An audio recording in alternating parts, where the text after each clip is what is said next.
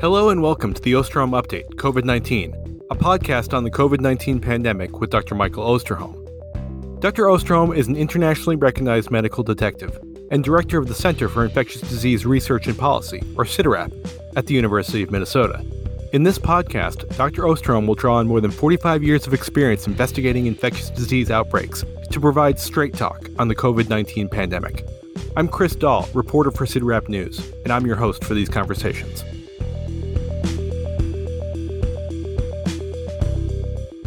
Welcome back, everyone, to another episode of the Osterholm Update podcast. As I often like to do in preparation for an episode, I took a look back this week at an old podcast script to remind myself of where we've been in this pandemic and how quickly things can change. On August 19th, 2021, little more than a month after the White House had essentially declared victory over COVID 19, we were in the midst of the Delta surge, and new infections, hospitalizations, and deaths were rising across the country. All of a sudden, it seemed like the SARS CoV 2 virus had changed the game, and we hadn't even heard of Omicron yet. It was a good reminder here in our third summer with COVID, because even though the virus has faded into the background for many, it has shown us several times that it has many tricks up its sleeve. Will the BA5 Omicron variant be the last one? Today, on this August 18th episode of the podcast, we're going to talk about the trajectory of BA5 here in the US and around the world, and what it tells us about our future with COVID. We'll also talk about the CDC's updated COVID 19 guidance, share the latest data on long COVID, update you on the latest developments in the monkeypox outbreak, and answer a listener question about the detection of polio in New York City wastewater samples. And we'll share a beautiful play submission from one of our listeners. But before we get started, as always, we'll begin with Dr. Osterholm's opening comments and dedication. Thank you, Chris, and welcome to all of you to another episode of The Update. Uh, we welcome you back uh, for those who are part of the podcast family. If you're new to the podcast, welcome. We hope that we're able to provide you with the kind of information that you find useful, that you can incorporate into your everyday life, or answer those really difficult questions that we all seem to have about where we're at in the pandemic, where we're going, and what it means. I will start out by saying today is uh, part of a litany of ongoing uh, declarations before I do the podcast to say, I think the more I know, the less I know. And today it won't be any different, I promise you. But at the same time, I hopefully can give you a perspective as to how we're looking at things, what we're seeing, what it means to us, and how that in turn may mean something to you in your life trying to deal with COVID. Let's just start out at the very beginning and say the vast majority of this world is done with COVID. They're over it. Doesn't mean the COVID's over with them. Doesn't mean that this virus has stopped, but they're over it. But at the same time, we have to put it into perspective. Where are we at? How is it different today than it was six months ago or a year ago, as Chris so uh, very nicely illustrated with the point of where we were a year ago today? So I hope today's podcast will provide you some of that context. Also, I'm going to share with you today some of the more personal issues around the podcast and uh, the messaging that we put out and what that means. And so, as I wrap up today, I hope to share with you, I think, some observations about not just where we are in terms of the human head, but also we are in terms of the human heart. I have to start out, as I do every podcast, with a declaration of where we're at with sunlight. Uh, this is going to be more difficult, but I choose to look at the glasses half full, not half empty. Today, sunlight in Minneapolis, St. Paul will be 13 hours, 55 minutes, and 47 seconds. We're losing two minutes and 49 seconds of daylight every day this week. Now, that compares to just um, two weeks ago when we did the podcast of 14 hours and 33 minutes. So we've lost over almost 40 minutes of sunlight since that time. And it surely is uh, less than we saw uh, during the spring solstice on June 21st when we we're at 15 hours and 36 minutes. But I think if nothing else, this pandemic has taught me appreciate what you have when you have it. Never take it for granted. And so I think 13 hours and 55 minutes of sunlight today is just wonderful. And I know it's going to get darker, but then I also know it's going to get lighter again. So I think that to me is uh, the state of the art as I see it. And to all of our friends in the Southern Hemisphere, and we know we have a few, thank you for listening. You, we hear from you. We know your days are getting longer, and we're happy for you. Now, in terms of the dedication today, you know, we always, we actually, believe it or not, we do put a lot of thought into these dedications as to how we might share with you the kind of information that is relevant to some parts of your life with regard to COVID. This particular one is very, very, very relevant to a group of COVID patients who have not been able, following their initial infection, to somehow put this disease in the rearview mirror. Namely, these are those of you who are suffering long COVID. And today we dedicate this episode to you. We will discuss in more detail some of the new findings and some of the interesting issues that are coming up around COVID. But in the first instance, we never forget what you're experiencing, what you're suffering, and what this means every day for some of you just to get out of bed. And so we dedicate this to you. We want more than anything to be there as your advocates to help push forward wherever we can research and, and uh, the clinical care for those who have uh, COVID and what it means. So today, this is one's for you. Mike, let's start with the international situation. If you take a look at new infection averages from many of the countries that have been hit by a BA5 wave, it appears that most seem to be on the back end of that wave. Are we through the worst of BA5, and does there seem to be any variant ready to take its place? Well, Chris, let me say that when you look at the global picture as a whole, there are surely some real signs that we've reached a potential peak with this wave, at least in terms of infections.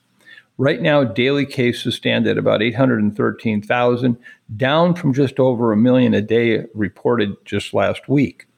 Now, as you've heard me say time and time again, I don't put a lot of stock into case numbers since they represent just a fraction of the true total number of cases in the community. And when you consider that the current number would still rank among the highest ever recorded prior to Omicron, despite rollbacks in testing and reporting, I don't necessarily equate this moment with success. I will acknowledge for every case we see today, the likelihood of having severe illness, hospitalizations, and deaths has surely dropped, but it is far, far from gone. Remember, when we talk about peaks of cases, we're talking about something that represents more of a halfway point than a finish line.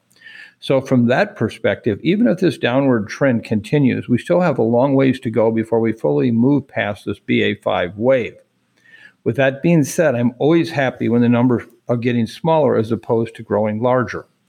And although there are some significant limitations when it comes to reported infections, as I've talked about so often, I think the similarity in trends we're seeing across multiple regions of the world support this notion that we have reached a peak with BA5. Of course, South Africa offered us our first real world glimpse of this subvariant when cases started taking off there this past April. In May, just about a month after the surge began, they reached a peak and things started coming down actually quite quickly. And at least up to this point, activity in the country appears to be relatively low. Although it is worth noting that South Africa's health department recently shifted from daily COVID reporting to weekly, so the numbers there aren't being updated as frequently as they have been in the past. Regardless, it wasn't long before we saw BA5's impact outside of South Africa. Throughout late May and into early June, cases climbed in Europe, Southeast Asia, the Eastern Mediterranean, and the Americas. For example, surges in countries like France, Germany, Italy, and the UK took weekly cases in Europe from 900,000 to more than 3.3 million in the span of a month and a half. 3.3 million was their peak with BA5. However, since reaching that peak in early July, their numbers have dropped, with last week's total at around one and a half million. Again, I add the caveat that reported cases surely do not represent all the activity in the community. But this pattern that I just talked about is similar to what we've seen in other regions that I just mentioned. In the Eastern Mediterranean, weekly cases went from 17,000 in late May to 178,000 in mid July just over a month and a half later. Otherwise, as of last week, they reported 86,000 infections, again down from their high of 178,000. With the Americas and Southeast Asia, it's largely been the same story. Cases of BA5 started taking off, then they climbed for a month and a half or two months. A peak was hit, and although activity remains elevated, the case numbers now appear to be coming down a bit. We will talk more about what's happened in the United States uh, in just a moment. But as you know, it's not just about cases. Severe disease and even deaths from this virus is still a reality. And although the overall risk of these outcomes is lower than it was earlier in the pandemic, it is still claiming about 2,500 lives a day. Remember, for context, WHO estimates that 290,000 to 650,000 people die from influenza each year. And while I recognize that depending on where you live, the flu season might be comprised of just several months, if you turn those annual estimates into a daily average, it comes out anywhere from 795 deaths a day during a milder flu season to 1,780 deaths a day during a more severe flu season. So even after two and a half years of this pandemic, we're still seeing COVID have a more significant impact in terms of mortality than even a severe flu season. Now, back in June, which was a time when BA5 had yet to really make an impact on mortality at an international level, the average number of daily deaths from COVID reported across the world had dropped to almost 1,300. So clearly, there's been a noticeable rise since that point. And as no surprise, the BA5 surges in each of those regions I just discussed have played a role. In Europe, deaths grew from less than 3,000 a week to more than 6,200. The Americas climbed from 3,500 a week to almost 7,000. The Eastern Mediterranean went from 60 weekly deaths in early June to more than 650. And Southeast Asia recently reported 800 deaths in a week, up from 250 in early June. So clearly, the uptick in cases from BA5 has resulted in more deaths. That being said, most of these regions appear to have hit a peak from this wave, even when it comes to deaths.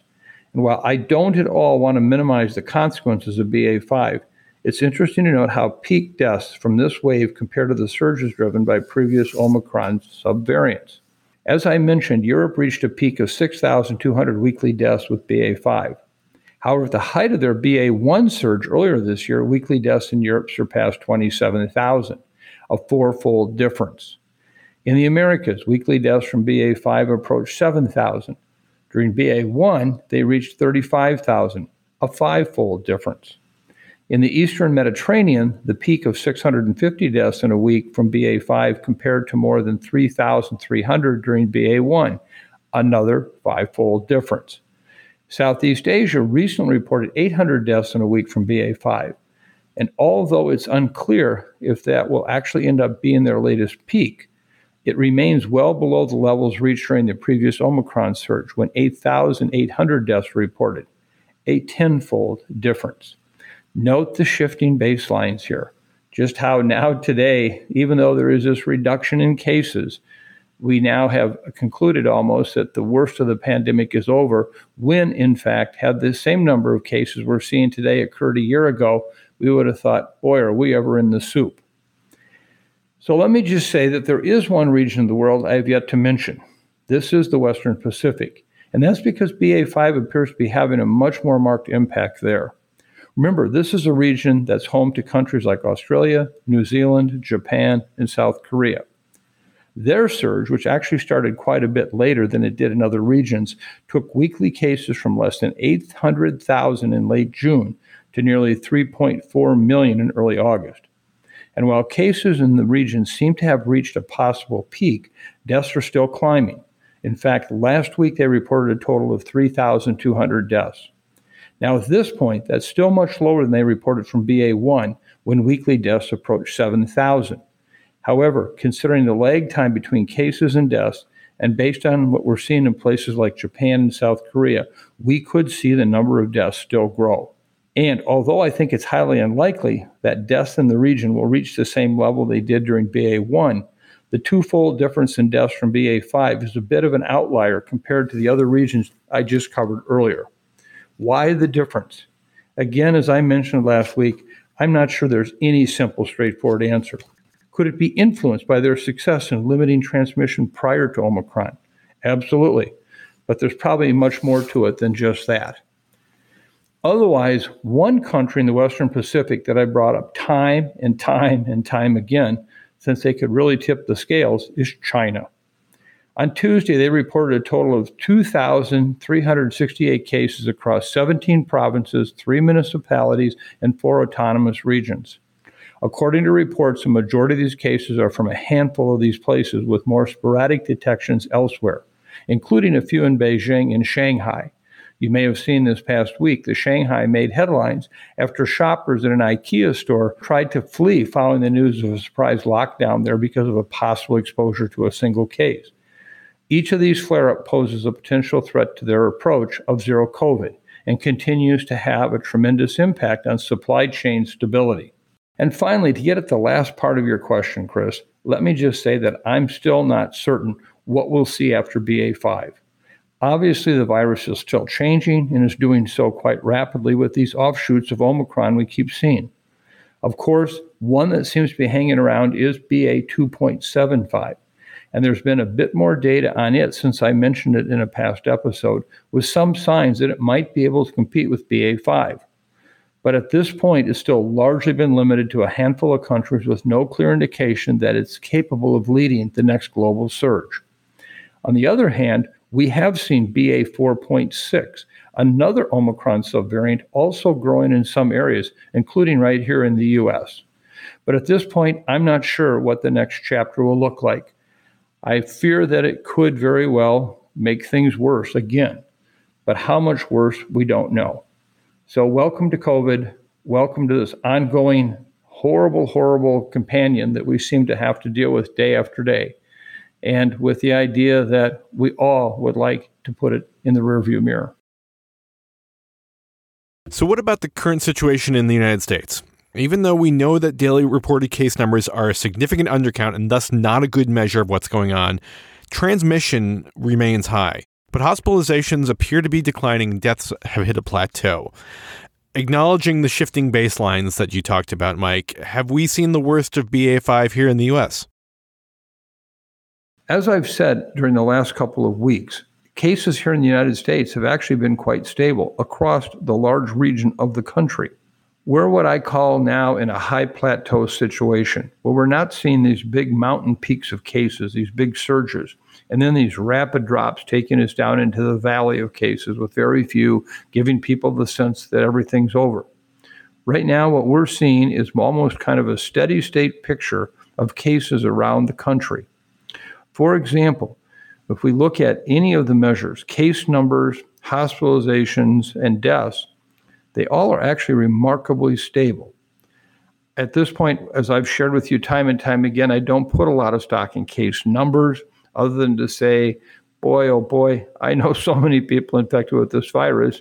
And in fact, I actually had my first, what I believe to be substantial exposure to COVID this past week when someone who I know well who was test negative, who had no symptoms, actually developed some symptoms during the day when I was with them, and that night became more severely ill and tested positive the next day.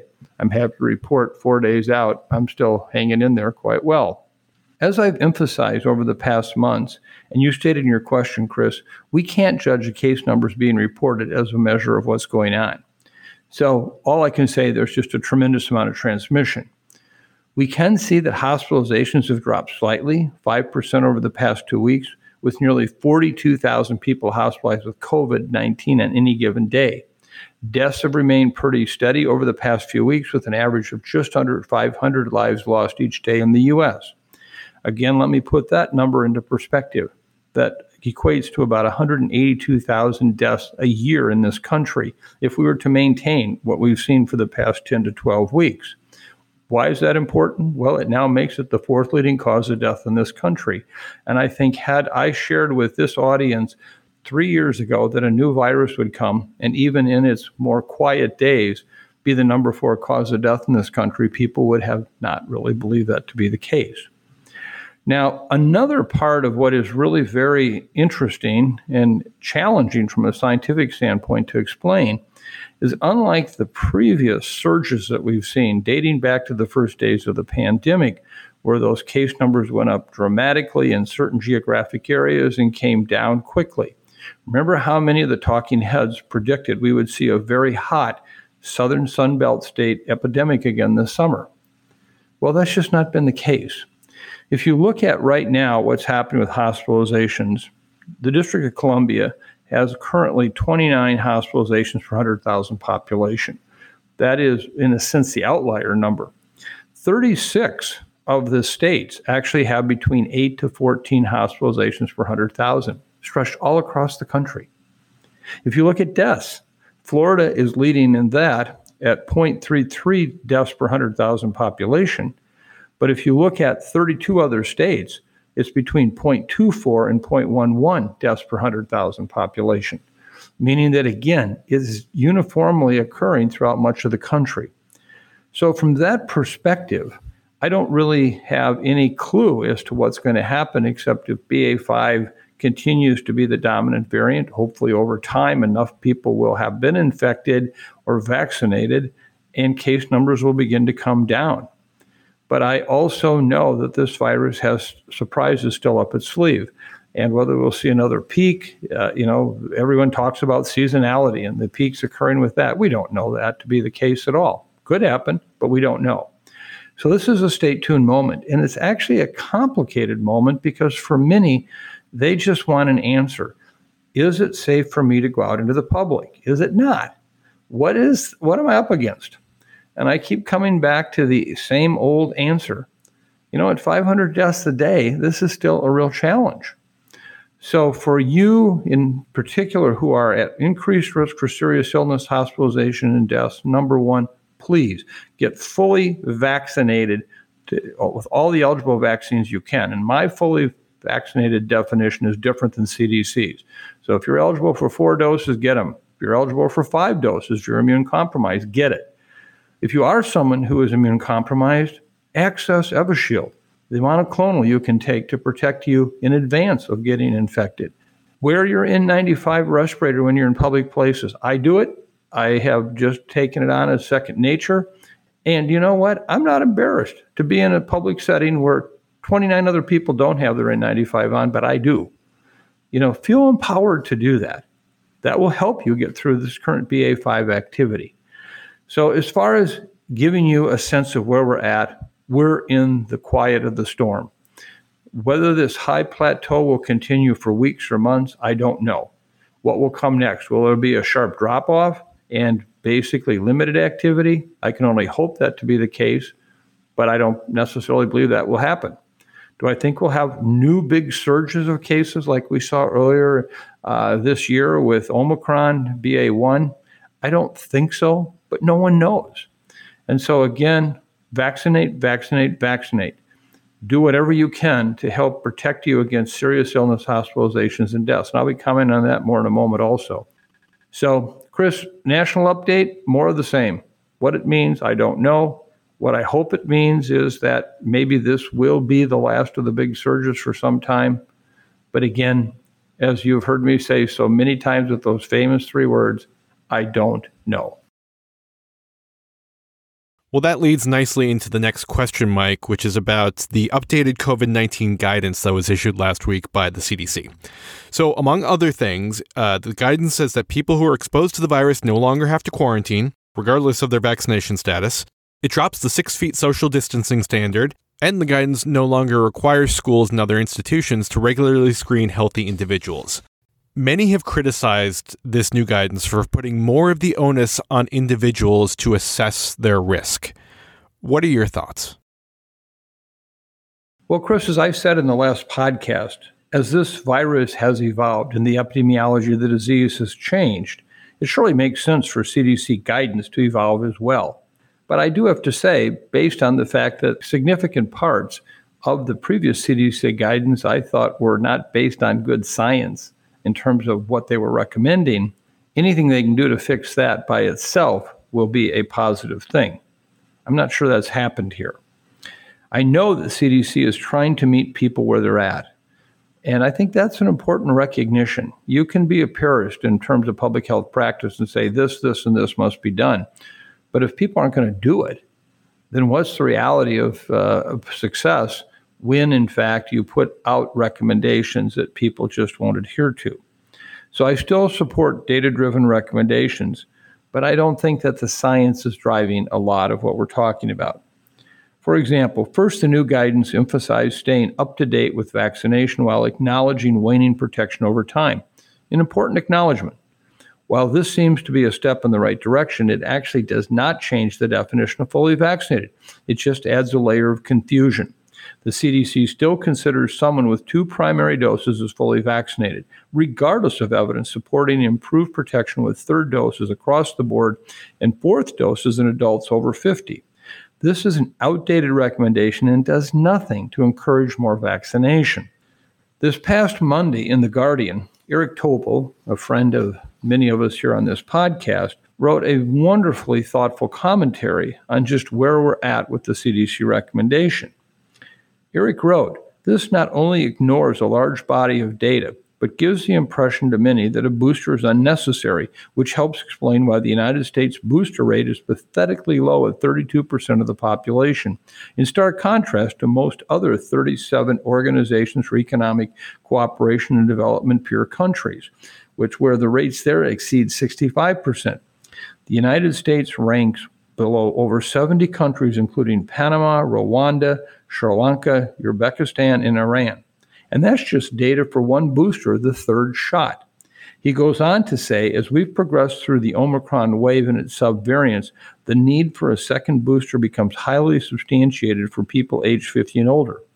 Five different studies with varying age groups from 50 to 80 plus have shown markedly enhanced protection with less mortality for the people who have had four shots, i.e., two boosters, compared with three shots. But the rate of second boosters in Americans aged 50 to 64 years is only 11%, and for age 65 and older is only 26%. If the CDC was truly interested in protecting the vulnerable, it would have been engaged in an aggressive effort to get the life saving potential of a fourth shot out to the public and revise what fully vaccinated actually means is substantiated by ample data.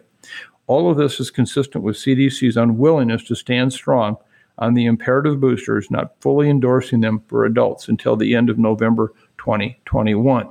End of commentary quote. I think Eric said it very well. I feel very strongly in the same boat. Do I believe that these boosters are going to be protecting us forever? No. Do I believe we're going to be continuing to see waning immunity? Yes. Have I said over and over again we can't boost our way out of this pandemic? Yes. And I do acknowledge we don't have a grand plan for what vaccines might look like six to 12 months from now. And will we need to continue to boost like this? But in the meantime, in the meantime, the data are there, they're compelling please get that third or fourth dose. As I've said before, as many as you're eligible for, get it. Let me look at another issue with regard to the guidelines. They now make uniform recommendations for everyone, regardless of vaccination status, and it drops the recommended quarantine period after an exposure. The new recommendation is that people wear a mask for 10 days and test on day five. If someone tests positive, the CDC recommends that they stay home for five days and wear a high quality mask until day 10. We've discussed the issues with this guidance in several previous episodes, especially considering the evidence now that 50% of people are still infectious after day five.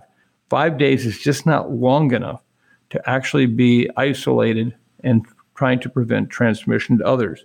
Now, I understand that for many people, trying to isolate for up to 10 days is virtually impossible. Economically, it can be a hardship to have to miss 10 days of work when in fact every week your paycheck is the only thing keeping a roof over your head. I get that. But at the same time, the CDC needs to then acknowledge what is it that is based on science, what is it that's based on practice that is most likely to be adhered to, and what is it that ideally we would like to see happen, but we understand the reality is that it won't. So again, let's make it clear to people we do not have data supporting that up to five days post onset, you actually are no longer infectious. It's clear that this can last up to 10 days, and you need to plan accordingly. I have questions come in all the time from uh, various companies, businesses, organizations who want to bring people back to the office and they want to make certain that they're protecting their staff, but at the same time, they find that the 10 day isolation, if you've been infected, is far too long. So they want to somehow shortcut that because CDC had originally done that. And as you know, I've shared with you in the past, I was part of those conversations back in November, December, and January, where the recommendation was at the time to cut down to five days, the period where you'd be isolated with five more days wearing an N95 respirator if you were a healthcare worker or other essential employee where you had to be at work. If we did not have healthcare workers to take care of sick patients, what would that mean? And so that unfortunately that recommendation got extrapolated to the whole public as just go 5 days. So I think that that recommendation is still a real problem. Lastly, the recommendations do drop the 6-foot social distancing guideline. As you know, I have never supported that recommendation because there's no data to support it. If the virus were only spread by respiratory droplets, it would make some sense, but we know that this virus can be airborne, in which case it can spread much further than six feet. Remember that old cigarette smoking uh, example. If you can smell someone smoking in a room, even if it's 20 feet away, you're inhaling potentially aerosols if they were breathing out the virus. So I am pleased to see that CDC has removed the six foot issue, but wanting them to emphasize that it means it could actually be much further than that. It's not that somehow it no longer matters in terms of how close you are to someone. I'm also pleased to see that they have actually emphasized improved ventilation, and that to me is one of the things that has been missing throughout much of this pandemic. So, Chris, yes, the CDC needed to update their recommendations because this virus has evolved. But in their attempt to meet the public where they are, which seems to be overwhelmingly done with the pandemic, I fear they may end up causing more harm than good with some of these relaxed recommendations. And we again will see with time. So, going back to the booster shot issue, Mike, earlier this week, the UK authorized Moderna's updated COVID 19 booster shot, which targets the original virus plus the Omicron BA1 variant. It's the first country to do so. So, what do we know about the efficacy of this booster against other Omicron variants? And when can Americans expect updated booster shots? Well, Chris, I'm going to tie in uh, to this very thoughtful question a couple of additional points because I think all of them relating to vaccine and are relevant to understanding what we can do. The promising news here is, is that the data you just cited from Moderna did show strong immune responses to both the original virus and the Omicron BA1 variant. While this is a step towards our current vaccines, which only target the original strain, I'm not convinced that this will be the silver bullet that many are hoping for. There are a few reasons for this, but it can all be summed up in a statement that you've all heard me say dozens of times by now. We cannot boost our way out of this pandemic. Part of the reason for this is that by making the variant specific vaccines, we will always be a few steps behind this virus. BA1 was dominant at the time that this vaccine was developed, but now, several months later, at the time of its approval, we've seen multiple variants become dominant since then. First BA2, then BA2.12.1, and now BA4 and BA5.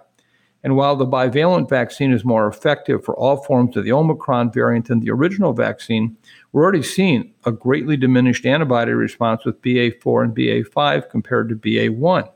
In contrast to what has been approved by the UK, the FDA has recommended that any new booster target BA4 and BA5, not BA1. But by the time this booster will be developed, actually manufactured, and approved for use, it's likely that we'll be in exactly the same situation with the new dominant variant, maybe even one that's unrelated to Omicron. My other concern with this, which I want to reemphasize from my previous comments, is that our booster uptake is already alarmingly low. I don't expect this to change with the new Omicron specific booster, regardless of how effective that booster is. As I have stated in so many previous episodes, this approach of frequent variant specific boosters is also very unsustainable for low and middle income countries, which are already struggling to vaccinate their populations with two doses. In addition, as I have shared time and time again, also, the idea of turning a vaccine into a vaccination remains a substantial challenge. The bottom line is that this vaccine may add some protection at an individual level, but I think it's unlikely that it'll have a large impact on our population as a whole. I still strongly believe that we cannot boost our way out of this pandemic, whether it's the BA1 subvariant vaccine or the BA4, BA5. So I hope that these vaccines are taken for what they are an added layer of protection for individuals, but not longer term solutions for the world. Let me just conclude also with one last point when it comes to turning vaccines into vaccinations. I think we have hit a perfect storm moment with regard to vaccines in this country. What am I talking about? Well, first of all, let me just take a step back and look at our current healthcare delivery system and our public health systems in this country. They are stretched beyond imagination. They are having a hard time just keeping up with routine everyday activities because of what has happened over the course of the pandemic. Well, let's look at the vaccine landscape for right now. We are now in the process of offering annual flu shots, something which is very important in reducing the impact of influenza. We don't want to give them too early because we do have data today showing that there is waning immunity over time. So at the same time, trying to concentrate getting everyone vaccinated for flu in September, October, November uh, is a challenge uh, in terms of trying to compress them there. So we've got the clinical and public health communities trying to deliver flu shots. Now we've got the increasing confusion around COVID. The new BA4 BA5 vaccine will not be recommended as a primary series vaccine, but rather it's one that if you're starting vaccination for the first time, which I acknowledge are probably only very few, you start with the old vaccine. Now, if it's a booster, you can use this vaccine. So now you've got the confusion of wait, which COVID vaccine do I get? And which one do I deliver?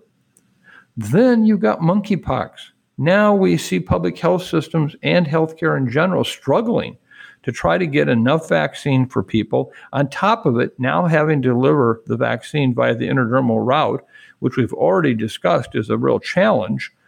And how do we actually add that on with no new resources, no new funding, no new staff people to do that? Oh, but by the way, did I tell you that we're also now looking carefully at how can we enhance polio vaccination in the United States?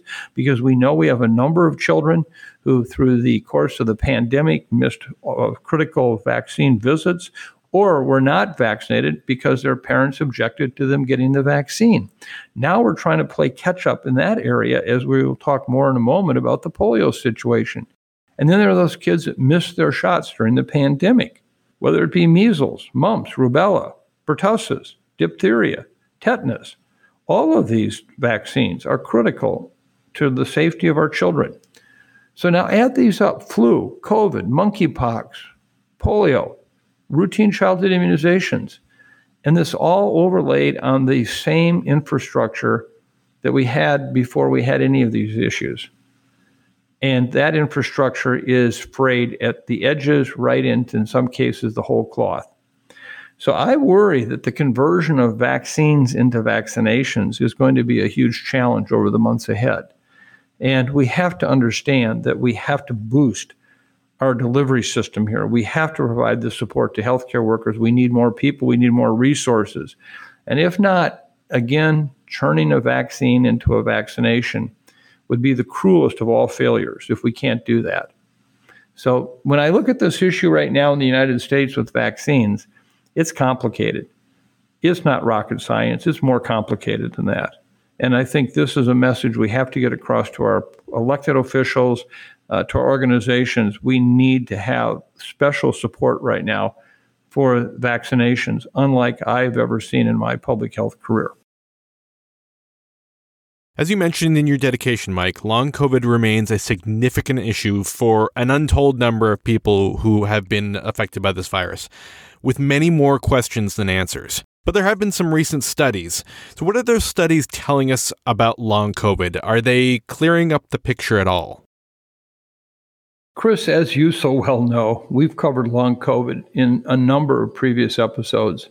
And each time I hope that by the next time we cover it, that we'll have more and better information for our listeners. Unfortunately, that never seems to be the case. As you mentioned in your question, there have been some recent studies that have added a few new pieces to the long COVID puzzle, but the overall picture is still very unclear. Let's start by discussing a study published a few weeks ago in The Lancet. The study followed over 76,000 participants from March 2020 through August 2021. Participants who tested positive for COVID 19 were matched to controls by age, gender, and time. Both groups were repeatedly assessed for 23 symptoms associated with long COVID over time. The study found that about 21% of the COVID 19 patients had symptoms of long COVID three to five months out after their infection. This compared with just 9% of the controls during the same time period. So 21% versus 9%. It's not surprising that we would see some controls with long COVID symptoms, since many of these symptoms, like general tiredness or muscle pain, are very nonspecific. Accounting for the prevalence of symptoms in their control group, the researchers concluded that about 13% of COVID patients had symptoms to three to five months after their acute infection that could be attributed specifically to long COVID. Now, there are a few limitations to this study, one being that the study was conducted entirely pre Omicron. If the study were conducted today, looking at data in 2022, it is possible we would see different results. The study did not ask participants about neurologic symptoms, including brain fog, which has been a commonly reported symptom in other studies. The study also looked only at data from patients in the Netherlands, the sample is not reflective of the global population. Still, despite these limitations, this study offers a lot of insight as to what percentage of our population experienced long COVID with previous strains of the virus. As for what we've seen with Omicron, early reports suggest that a lower percentage of Omicron patients are experiencing long COVID compared to previous variants. The UK data published in June found rates of long COVID were 24 to 50% lower in Omicron patients compared to Delta.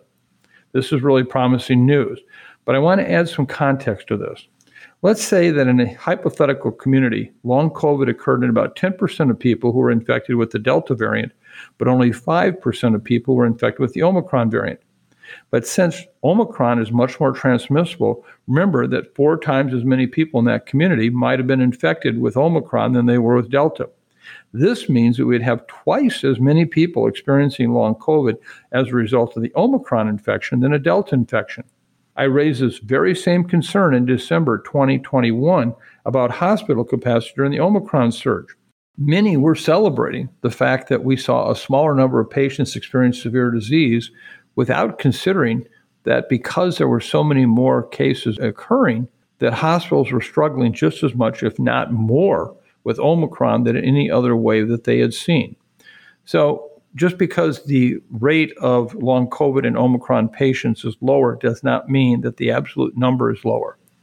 I also want to touch briefly on a piece that was published earlier this week in The Atlantic titled It's Not Just Long COVID by my friends and colleagues Hank Balfour and William Hoffman from the University of Minnesota. The authors emphasize a very important point that often gets left out of the discussion of long COVID. SARS CoV 2 is not the only virus that causes this post illness syndrome. Many infectious diseases have similar post acute infection syndromes.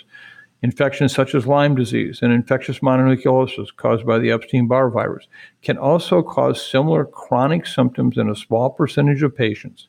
Ebola virus disease can cause long term eye problems, and polio, which we will discuss later in this episode, results in post polio syndrome for about 25 to 40 percent of the patients. Unfortunately, we don't know a lot about most of these post acute infection syndromes.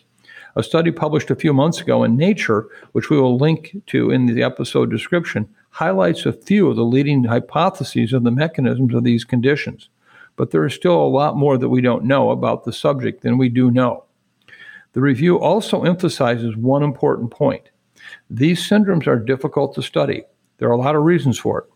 One is the post acute infection syndromes are difficult to define. We have discussed this in previous episodes about long COVID. A lot of the symptoms for most of these syndromes are nonspecific and subjective, like fatigue and brain fog. Two study participants could be experiencing the exact same levels of exhaustion or memory loss, and despite the researchers' best efforts to clarify these terms, they may still have different answers to the questions Are you experiencing fatigue? Are you experiencing brain fog? These symptoms may also be diagnosed as something else and then overlooked as a post acute infection syndrome. The review mentions myalgic encephalomyelitis, or what's known as ME/CFS, which is thought to be triggered by an infection in up to 75% of patients.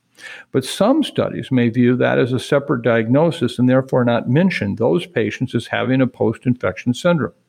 And it's not just ME/CFS.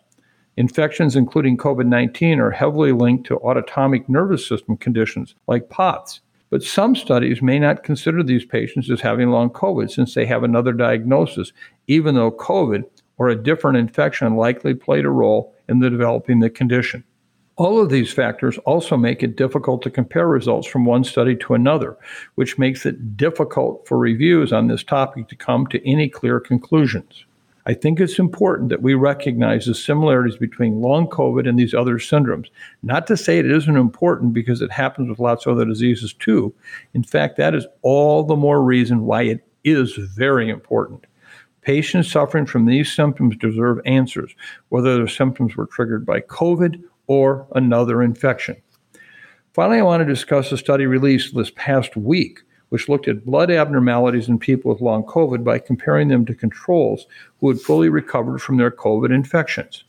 There are two major findings from this study that I want to briefly discuss. The first is that cortisol levels of people with long COVID were about half of those of people who did not have long COVID. This makes sense considering that some common long COVID symptoms like muscle weakness and fatigue are also symptoms of low cortisol levels.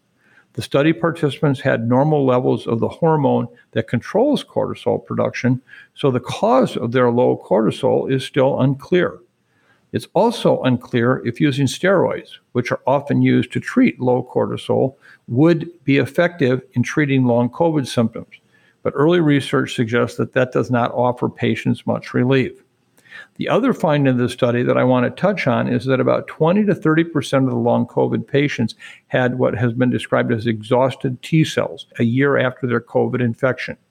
The T cell response was consistent with Epstein Barr virus reactivation, though researchers believe that other pathogens, such as other herpes viruses, could also be involved. Though the study had some limitations, including having a sample size of only 99 long COVID patients, this is a great starting point for future research on causes and potential treatments of long COVID. We cannot expect a single study to tell us everything about the cause and cure for a condition as complex as long COVID. So we need to recognize the importance of these findings, even though they don't give us any definitive answers. The bottom line is that there is still so much that we don't know about long COVID. We have a long road ahead of ourselves in finding these answers.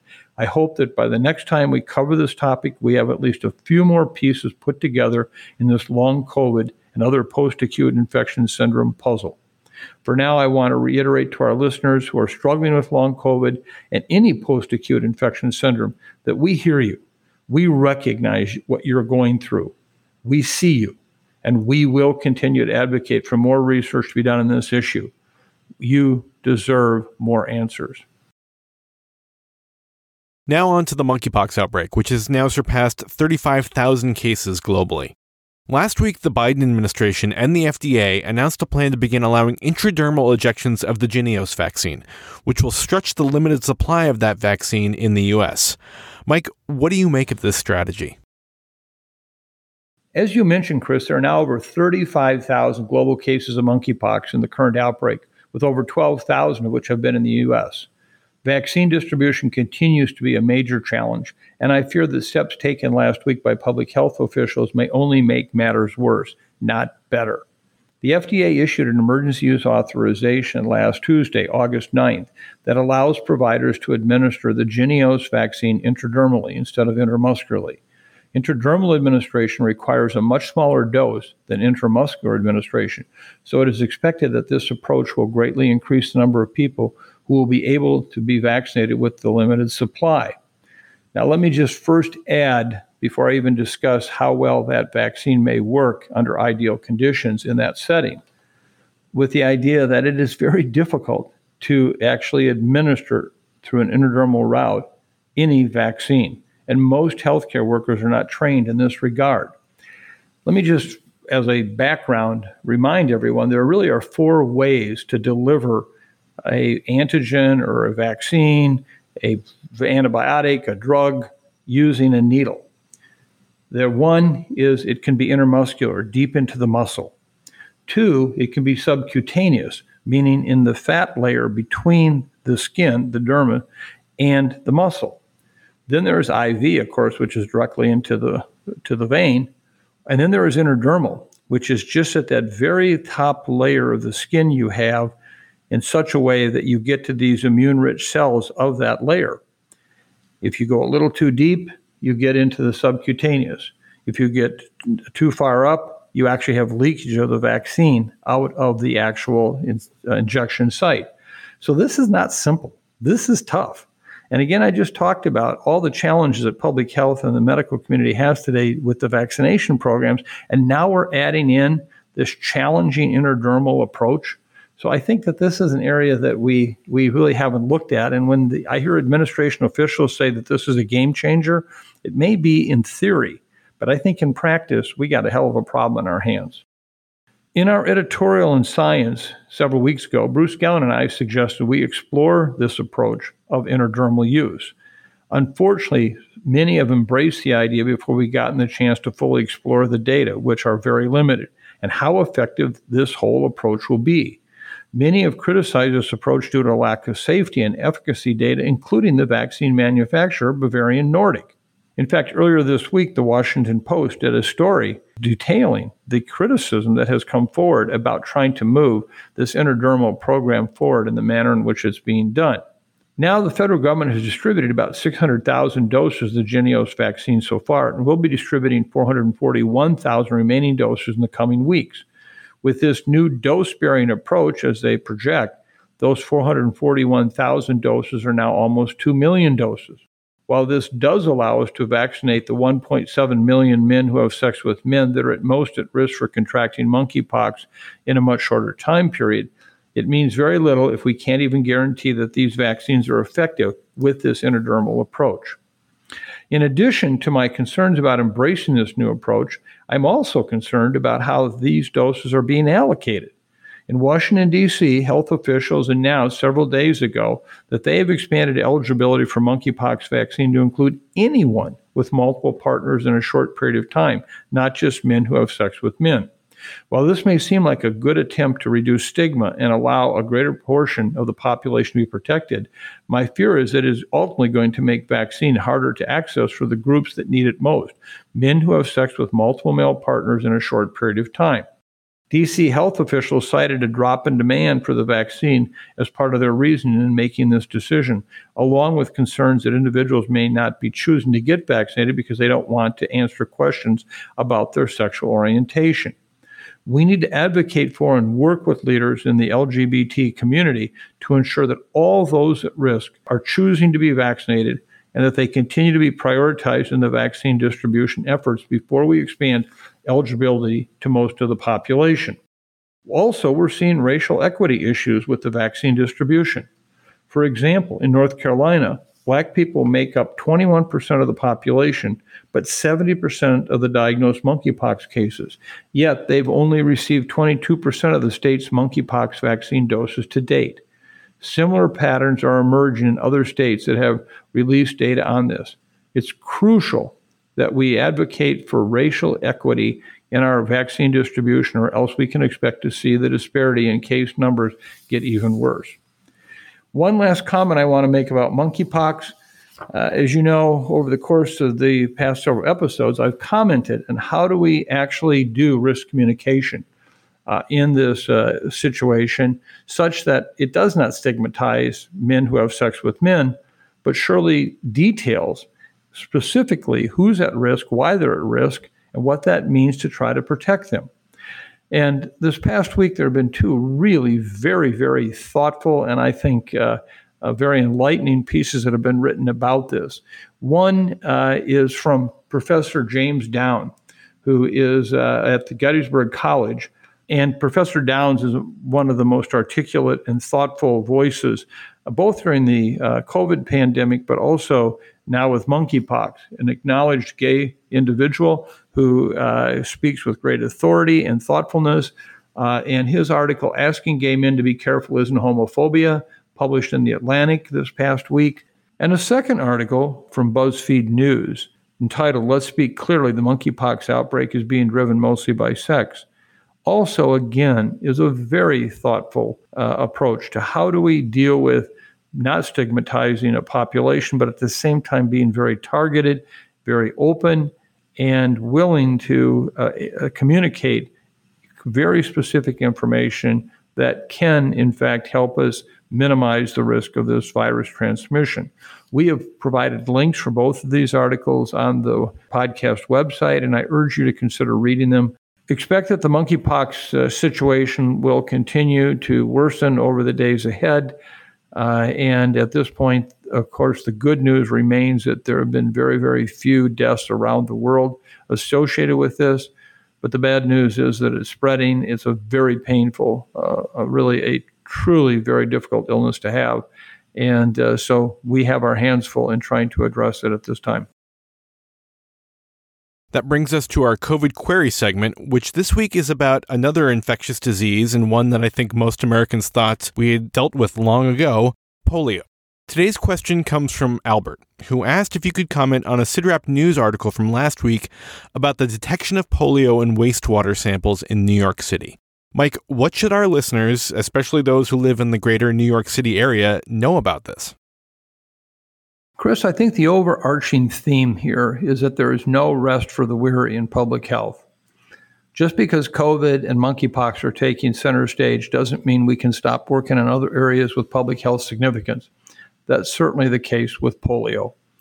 In mid July, the New York State Health Department reported a case of paralytic polio in an unvaccinated young adult in Rockland County, just north of New York City. Since then, the health department has detected polio virus in wastewater in Rockland County, neighboring Orange County, and in New York City. What this tells us is that polio is being transmitted in these communities and is going relatively undetected. It seems unusual that a disease of such public health significance could be transmitted in a community without significant hospitalizations or deaths. However, it's important to know that most cases of poliomyelitis are either asymptomatic or appear similar to influenza, meaning few people are likely to be tested for the infection. Approximately 1 to 2% of poliovirus cases will result in severe disease, including paralysis. However, longer term, we have a more concerning picture. Post polio syndrome, one of the post acute infection syndromes I discussed earlier in this episode, occurs anywhere from 15 to 40 years after initial infection and affects 25 to 40 percent of polio survivors. Symptoms of post polio syndrome include muscle weakness, fatigue, and joint pain. So, even while we may not see a considerable number of severe polio cases right now, in the coming decades, people with undetected infections may just begin to show symptoms. What is most concerning here is that two of these counties in New York have very low vaccination rates for polio. While the national average for children fully vaccinated for polio is about 93%, Rockland and Orange counties have rates just below 60%. Specific zip codes in those counties have rates closer to 30%. We don't have a cure for polio or a way to reverse paralysis. Our best option is to prevent it using vaccines. Globally, we have two primary types of polio vaccines. One is an inactivated or killed version of the polio virus that is injected, and another that is a mixture of multiple weakened strains of polio viruses giving as an oral dose. The U.S. has exclusively used the inactivated injectable version of this vaccine since the year 2000. Other parts of the world use the weakened oral version of the vaccine for a few reasons. One is that it's considerably cheaper, both the product itself as well as the lack of syringes and other tools needed alongside the vaccine.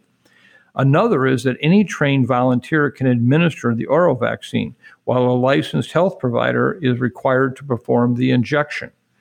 Oral polio vaccines have greatly expanded access to immune protection around the world, but also come with more risks.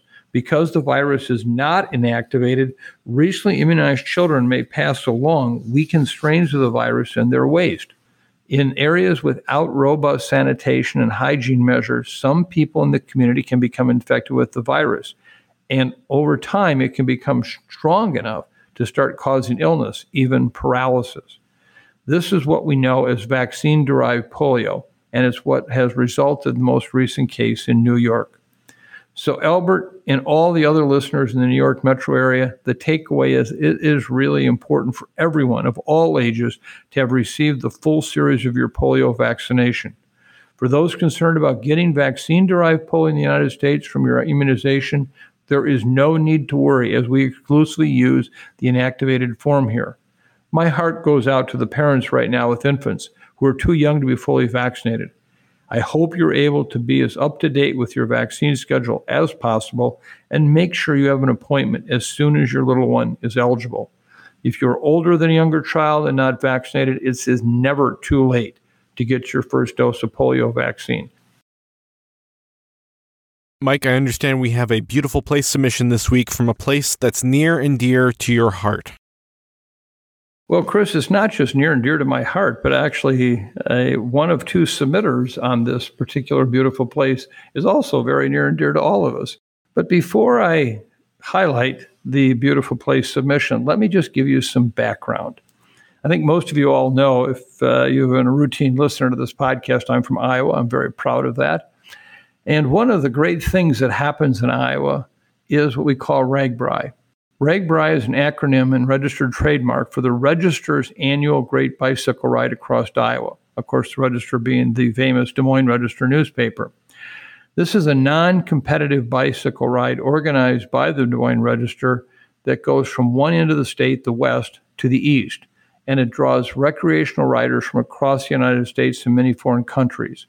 First held in 1973, RAGBRAI is the largest bike touring event in the world. Riders begin at a community on Iowa's western border and ride to the community on the eastern border, stopping in towns across the state. The ride is one week long, ending on the last Saturday of July of each year after beginning on the previous Sunday. The earliest possible starting date is July 19th, and the latest is July 25th. RAGBRAI holds an annual lottery that selects about 8,500 week long riders. The lottery is held beginning November 15th of the previous year and until April 1st, with random computer selections determining the participants. Additionally, passes on a first come, first served basis are made available for about 1,500 day riders. The average distance for a RAGBRAI ride is about 467 miles. Eight host communities are selected each year, one each for the beginning and end points, and then the other six serving as overnight stops from Sunday through Friday. I'm happy to say that my home community of Waukon, Iowa, which I'm very proud to be a son of Waukon, has actually served as one of these host cities. And then this past year's RAGBRAI actually was a point where riders rode through to get to Lansing, Iowa, uh, on the Mississippi River. One of the great moments in the RAGBRAI ride is getting a picture of your bike tire landing in the Mississippi River in whatever host city is on the river. Well, we actually had two submissions this past week about RAGBRAI. The first one is from Laura, who wrote, each year, except for 2020, folks bicycle across the state of Iowa during the last week in July as part of RAGBRAI. But even if one doesn't do the larger ride, training on the nature trail scattered across Iowa is a beauty in itself. This summer, I've taken pictures of some of the succession of wildflowers along the edge of the Cedar Valley Nature Trail and the Herbert Hoover Trail. And she provided us with these beautiful pictures, which will be on our website. But then, in addition, one of our own, one of Sid favorite people, also participated in RAGBRAI. And uh, this was Meredith Arpey, who has given us permission to uh, show her pictures. And she actually notes that she says, Mike, I understand we have a beautiful place to mission this week from a place that's near and dear to your heart. And she says, A wise man once said, All roads lead to Waukon. Well, she then went on to say, after reading Laura's beautiful piece, I could not help but reminisce as well. I too joined the more than 20,000 other people from around the world who think riding their bike 462 miles across Iowa sounds like a fun way to spend seven days. And I have had the time of my life. So, also, we have pictures from Meredith, including pictures of my hometown of Waukon. So, thank you very, very much for the opportunity to share the RAGBRAI experience. If you don't know about it, uh, learn more. You may find that this is the calling that you've all had in your life to do something unusual and remarkable. I can tell you personally that the kind of uh, emotional support, uh, physical support, uh, the connection between the communities and the riders is just simply remarkable. It is an experience that everyone will tell you is a once in a lifetime uh, effort. So, thank you very much to both of you for your beautiful places, and I hope you all enjoy the pictures that are on the website. Just a reminder to our listeners that if you want to tell us about the beautiful place that has helped get you through the pandemic, or share a celebration of life for a loved one, friend, neighbor, or coworker who died during the pandemic, please email us at osterholmupdate at umn.edu. Mike, what are your take home messages for today? Well, Chris, as you know, I always try to distill down each podcast into three messages that I think really highlight what we tried to share with you today. The first one is we're on the high plain plateau of COVID in the United States. We're not seeing the big mountain peaks and the valleys anymore. It's on this very high level plateau where we are now seeing the number of deaths in this country making COVID the number four cause of death. And yet it happens day after day after day after day. And we're trying to understand what this means. How do we adjust to this? How do we live our lives? And as I pointed out in the podcast, it's a challenge. But in fact, we have to understand where we're at. We're on the high plain plateau. The second point is we don't know what is next, but we do know that get as many doses of this vaccine as you possibly can. Because even with waning immunity over time, it still can provide you with increased protection against serious illness, hospitalizations, and deaths. I can't say this with any more resolve to try to respond to this virus. Get vaccinated. And then finally, I think that uh, having the discussion today of COVID, monkeypox, polio, all these things really illustrates the fact that we have to expect the unexpected. Now, unexpected doesn't always have to be quite as big a surprise as one might think if we use our creative imagination, we could have and should have seen that, in fact, monkeypox was going to become an increasingly major problem in Central Africa as the number of people born who were not vaccinated against smallpox increased year after year after year over the last 40 years. We shouldn't be surprised by seeing the challenge with converting vaccines into vaccinations and polio, as well as the other diseases. So we need to prepare for the unexpected, but let's prepare with as much creative imagination as we can so we don't get caught surprised. Those are the three, I think, important take home messages of the day. And do you have a closing song for us today? Thanks, I do. But before I, I do that, I, I want to share an experience I had this week, which I, I think is illustrative of why I do this uh, little thing at the end here. You know, I'm a scientist, I'm an epidemiologist, and people wonder, what the devil you doing out there talking about this other stuff? And I actually received an email this week from someone. Uh, it was written in in I would have to say a constructive tone. Uh, it was surely not disrespectful, but it was somebody from the science world who suggested that I was, in a sense, wasting part of his time by listening to the podcast, and he did compliment parts of it but he didn't understand why we had to do this kind of touchy feely stuff. I think his exact words were, you know, why do you have to appeal to the emotional uh, side of all the issues? And then, not but a few hours later, I got another email, and it was from someone who had never written before. And they just wanted to tell me that they had come to a place in their life with COVID where by having listened to the podcast and having been challenged to do one act of kindness every day, something they had never thought about before, let alone ever tried to do, how much difference that made in their lives in trying to deal with COVID. And in itself, it was, as they described it, in the infectiousness of kindness. And I thought to myself, now, if I listen to these two, you know, what what do I do here? You know, do I, how do I meet the needs of those who don't want a moment of any of these other discussions. Just stick with the facts, ma'am. And those who actually do find, as we at CIDRAP do, and I do personally for certain, how to get through this pandemic is in part about things like kindness and understanding and empathy. And I have decided that for those that find that part of the podcast difficult, I'm sorry, but you know, it's me. I this is this is me. I'm going to do it. And if that means you don't listen to the podcast, I'm sorry. I, I, understand. I wish you would reconsider. But for those of you that can find the strength and the beauty of the kindness of the outreach moments, uh, they will never stop. I hope you know that. Uh, you know, it's it's just who we are, who I am, and it'll continue. And today's song is in keeping with that very spirit. This is one that I've actually used before in episode 98, a Stay Tuned Moment, back in April 7th. But after the discussion today that I just had with you and looking over all the uh, possible uh, songs and poems and lyrics, I, I came back to this one time and time again. This is the song Somewhere, referred to as Somewhere, there's a place out there for us, or simply there's a place for us, from the 1957 Broadway musical West Side Story that was made into films in 1961 and 2021. As I think all of you know, the music is composed by Leonard Bernstein, with lyrics by Stephen Sondheim and takes a phrase from the slow movement of Beethoven's Emperor Piano Concerto, which forms the start of the melody.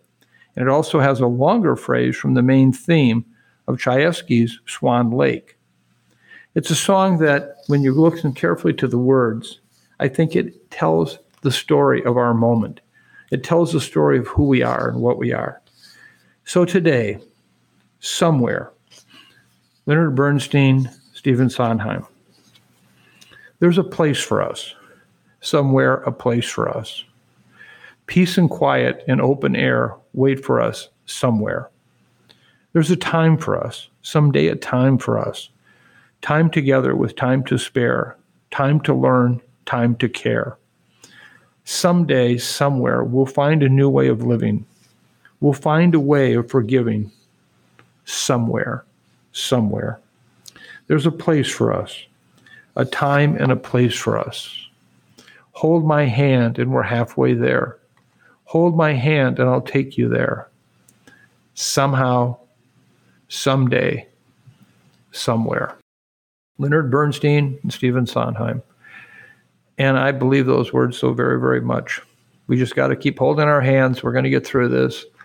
And God knows which 210 mile an hour curveball is going to come at us next, but we will. Thank you so much again for being with us. Thank you for all of you who provide us with such wonderful feedback, constructive feedback. Uh, thank you for, for your support. And thank you for sharing your kindness. We must not ever forget how important that is for all of us. And frankly, how wonderful the surprised look is on people who are a recipient of that kindness. Now is the time to do that be safe. Don't give up life. We don't have to. We just have to figure out how can we take those moments when we might be at risk and what we can do to protect ourselves. The vaccines and the respirators right now are key. Most of all, we are going to get through this. Just take our hand somewhere, somehow, we'll get through. So, thank you so very, very much. Thanks to podcast crew. Again, uh, this could never happen, this podcast, without the incredible people who work on it at CIDRAP. I thank you personally for all you do, Chris. Thank you. And have a great week. Uh, we'll see you in two weeks. Uh, and uh, be safe, be kind. Thank you.